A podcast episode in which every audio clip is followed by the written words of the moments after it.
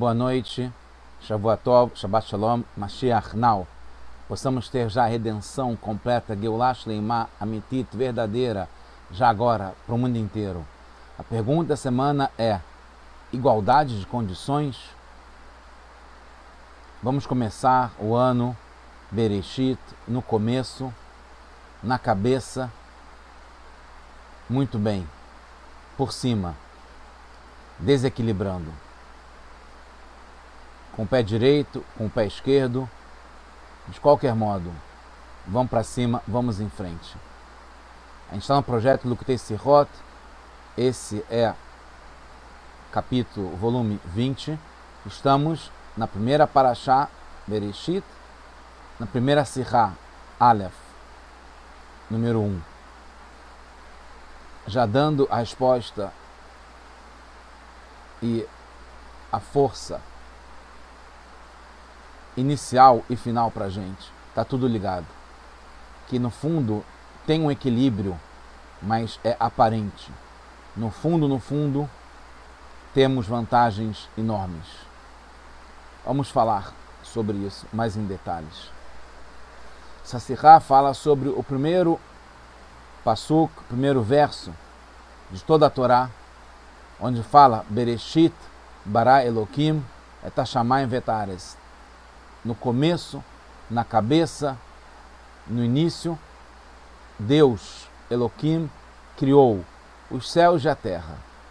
E nisso Urash explica, ele sinaliza a palavra Bereshit e fala Amarabi Yitzhak, homenagem ao seu pai, chamava Yitzhak, mas também Arabi Yitzhak. Foi a primeira explicação do Urash é essa, que não precisava começar a Torá a não ser com o Passuk, a Parashá, o ensinamento, o mandamento, a Rodes Azelahem. Quando Hashem, na saída do Egito, na iminência da saída do Egito, é, etc. Mitzrayim, na história de Pesach, Hashem comanda a Moshe e a todo o povo santificar o mês que era Rosh Rodes Nissan, primeiro mês dos, do ano, que é considerado Nissan, e essa é a primeira, o primeiro mandamento para o povo como povo. É a Mitzvah Rishoná, que foi mandada a Israel, como está escrito no Rashi. E aí a pergunta, então, se o Rashi fala que o, a primeira, a, a Torá deveria começar dessa paraxá que está em Bó, desse, dessa mitzvah, que é Kiddush Rodes, santificar o Rosh Rodes, que está só no livro Shemot. Então, por que começa com Bereshit? Essa é a pergunta fundamental do Rashi. E a explicação que ele dá. Qual é? Ele traz um passugo do Terrilim 111. Mishum kor masav gidlemó latet lahem naalat goim. Que foi uma força que Hashem deu, a força da ação, das ações de Hashem, pode ser também da nossa, das nossas ações, falou para o seu povo para dar para eles a herança dos povos. Porque se eles fossem falar, os povos do mundo fossem falar para Israel que eram ladrões, vocês são ladrões. Vocês conquistaram as terras que foram dadas para os sete povos. Porque em algum momento, antes de Israel, do povo judeu, conquistar Israel foi dada aos sete povos. E aí a gente fala para eles que a terra inteira, o mundo inteiro foi dado, é, é, é de Akadosh Baruch é de Hashem, é de Deus. Ele criou o mundo e ele deu o mundo para quem ele quis a quem é correto, certo, direito aos seus olhos, aos olhos de Hashem. Então, a vontade dele foi dar para os outros povos, e a vontade dele é tirar e dar para a gente, para o povo judeu. Então, essa é a explicação do Rashi. O Rebbe traz uma coisa muito interessante a partir do diuk, da precisão da exatidão na linguagem do Rashi, que o Rashi fala sobre começar, não era para ter começado a Torá, a não ser pela santificação do mês, a Rodes Azé Lachem. Santificar o mês, a Rodes. Então, quando o Rashi fala que começar, quer dizer que de qualquer modo teria que ter esse, esse ensinamento, ou a história de Bereshit, ou a história de como o mundo foi criado nos sete dias, etc, etc. Antes ou depois. Mas, se está no começo, então tem um motivo especial. A questão não é por que ter a Parashá Bereshit. Isso tinha que ter, tá claro, porque a questão foi porque começou assim. Então, o começo tem um motivo especial, que é isso que eu acho que é desvendar. Ainda sobre isso, se fosse, como a gente falou, teria que ter de qualquer modo. Se fosse depois da Parashat Rodes, que está na Parashat Bo, no Sefer Shemot, no livro do Êxodo, quando a gente sai do Egito, saberíamos que o mundo de Hashem, a gente já saberia que o mundo é de Hashem, então não precisaria ter explicado isso em Bereshit como agora. Então aumenta a questão. A gente entende que tem a necessidade de começar com Bereshit e não esperar primeiro falar sobre a mitzvah, o mandamento de santificar o mês, depois, entre parênteses, falar sobre, sobre a história da criação do mundo. Eu não precisaria explicar então que por que começa assim, e isso para dar um motivo, uma explicação para a gente poder ter argumentos com os outros povos no momento que a gente reconquista ou conquista Israel dos sete povos que tinham lá, Canaanaim, Cananitas, antes da gente é, sair do Egito e passar pelo Mar Vermelho, receber a Torá e ficar 40 anos no deserto. Então a gente conquistou os sete povos com Yoshua, o sucessor de Moshe Rabbeinu. Essa é o passo, esse é o passuco que está em Shemot, Yudbeit Aleph, no primeiro verso do capítulo 12, no livro do Êxodo. Achodesh Lachem, Rosh Rodashim, Rishon Ulachem.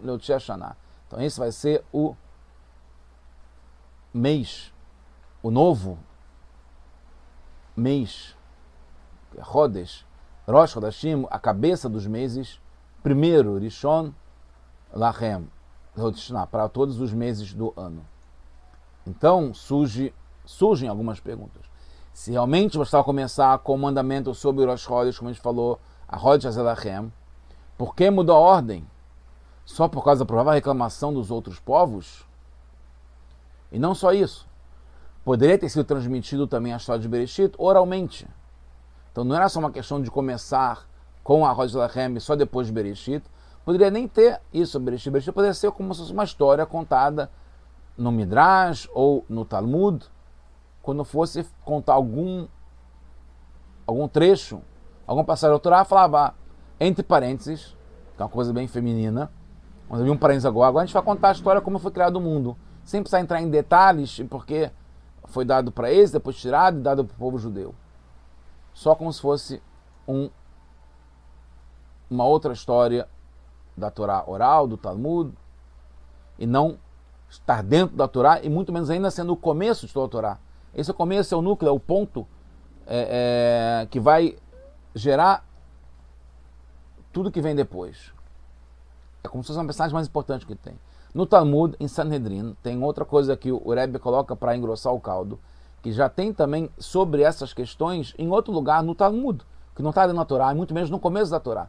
Sanhedrin, página 91, na folha Aleph, na, na primeira folha, tem explica-se sobre os povos, os povos da África que se queixaram a, ao povo judeu porque foi dada para a gente a terra de Israel. Também tem a queixa dos filhos de Ismael, também tem os, os, a queixa dos filhos da Keturá, que estão mais no Oriente, mais na Índia e China, Japão, etc., que também em algum momento da história vieram se queixar porque a gente teve direito a Eretz Israel. Entende-se então que não é somente para responder aos povos. Não é só um argumento para eles, é para a gente. A Torá, principalmente, é para o povo judeu, é fundamental também para nós. Porque para explicar para outros povos, já foi explicado no Talmud, em Sanhedrin, para os povos da África, para os povos é, árabes, para os povos orientais, indianos, chineses, japoneses, coreanos, etc. Então, a gente vê que tem uma mensagem fundamental também para todos os povos, não só para o argumento sobre a conquista da terra de Israel, como principalmente uma lição para o mundo inteiro e para nós, que é fundamental. Então vamos a algumas respostas. O Rebbe traz uma explicação muito fantástica sobre o passuco, o verso que Urashi trouxe do Terrilim. Kormasab Gilamon, que é uma força que Hashem deu para gente, que isso foi dada para gente, Leamó, para o povo judeu, que é importante para nós mesmos, que a gente não deve se sentir mal por isso.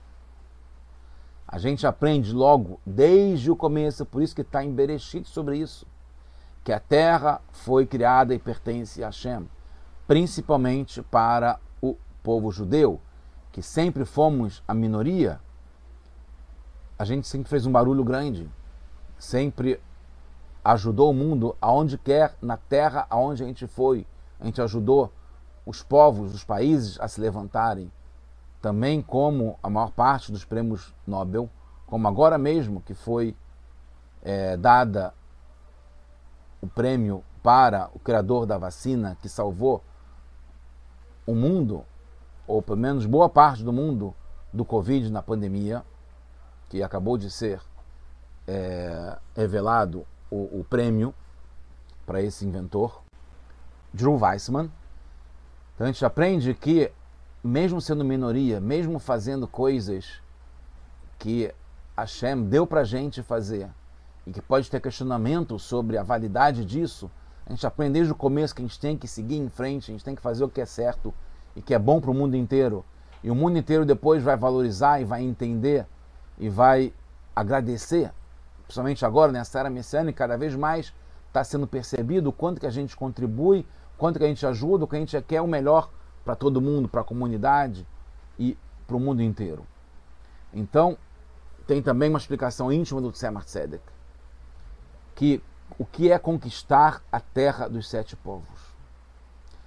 Isso está ligado ao nosso trabalho de conquista, elevação do que é permitido, ou do que a gente tem a possibilidade de elevar, e não é uma obrigação, não está necessariamente na Torá, nem é uma mitzvah. Isso a gente pode fazer aonde a gente vai, aonde quer que seja que a gente vá, aonde estamos, aonde vamos, no mundo inteiro, em qualquer situação. Coisas que não necessariamente são sagradas ou são separadas para serem santificadas. É, o mundano que vira sagrado dos sagrados, vira Kodesh e Kodesh a Kodashim. Então, por isso que tem uma crítica dos outros povos, não é necessariamente sobre a terra de Israel, é sobre o que a gente faz, é mais espiritual. É para qualquer coisa que a gente faz no mundo e que a gente santifica o poder do dinheiro, o poder do comércio, o poder dos prazeres, poder da comida, da bebida, do trabalho, que é considerado uma coisa mundana, não sagrada, o poder na rua, o público, como a gente dançou em Sukkot, né, que a gente santificou e transformou as, a calçada, o lugar público, como sendo uma, uma coisa sagrada. E por isso que vem a crítica dos outros povos, que a gente poderia se abalar porque a gente vê que tem um, um racional, tem uma, um motivo por trás da crítica deles. Que moral que nós temos como povo judeu para fazer isso? É, se vocês querem rezar na sinagoga, vocês querem é, estudar a tua Torá, tudo bem, agora não vem fazer isso aqui fora, numa praça pública, na praia, no calçadão, é, numa feira, num estádio de futebol. Porque vocês querem se meter aonde que não faz parte. O mundo é nosso. O mundo está escrito que a, o mundo foi dado para Esav, o mundo, esse mundo aqui. Os prazeres do mundo foi dado para Esav. Jacob ficou com Alamabá, com o mundo vindouro. Então por que a gente quer aqui embaixo tá transformando isso em sagrado? Isso faz parte do, do mundo que é mundano, que é trivial, que é rotineiro, que não é sagrado. Então, o, os povos falam que falavam, hoje já reconhecem isso. Que, inclusive aprendem da própria Torá. Que pegar do que é o prazer mundano é roubo. Porque isso não foi dado pra gente. A gente não tem parte nisso. Não é nosso. Então, a explicação, e praticamente terminando, é que, no fundo, esse mundo todo é de Hashem. Isso que está no Bereshit é uma mensagem fundamental, por isso que tem que estar tá na Torá. E antes se entregue a Torá, porque se fosse depois de entrega a Torá, estaria ligado com é, a Torá e Mitzvot, como sendo uma parte da Torá e Mitzvot. É óbvio que os outros, povos, os outros povos não iam criticar, mas por outro lado, a gente também não estaria pegando, refinando o que está além da Torá, o que está antes da Torá como pode-se dizer, o que está no, no campo aberto, mundano, na, na sociedade, na universidade, na, nas férias, no turismo, no mundo afora, em todos os povos, em todos os cantos, para todo mundo. Não é uma coisa restrita para a gente, que está restrita a Torá. Por isso que é muito grande, por isso que está no começo essa mensagem, e está desse modo também que está explicado pela Torá oral, pelo Rashi e pela Hassidut e por todos os outros Mefarshim, todos os comentaristas.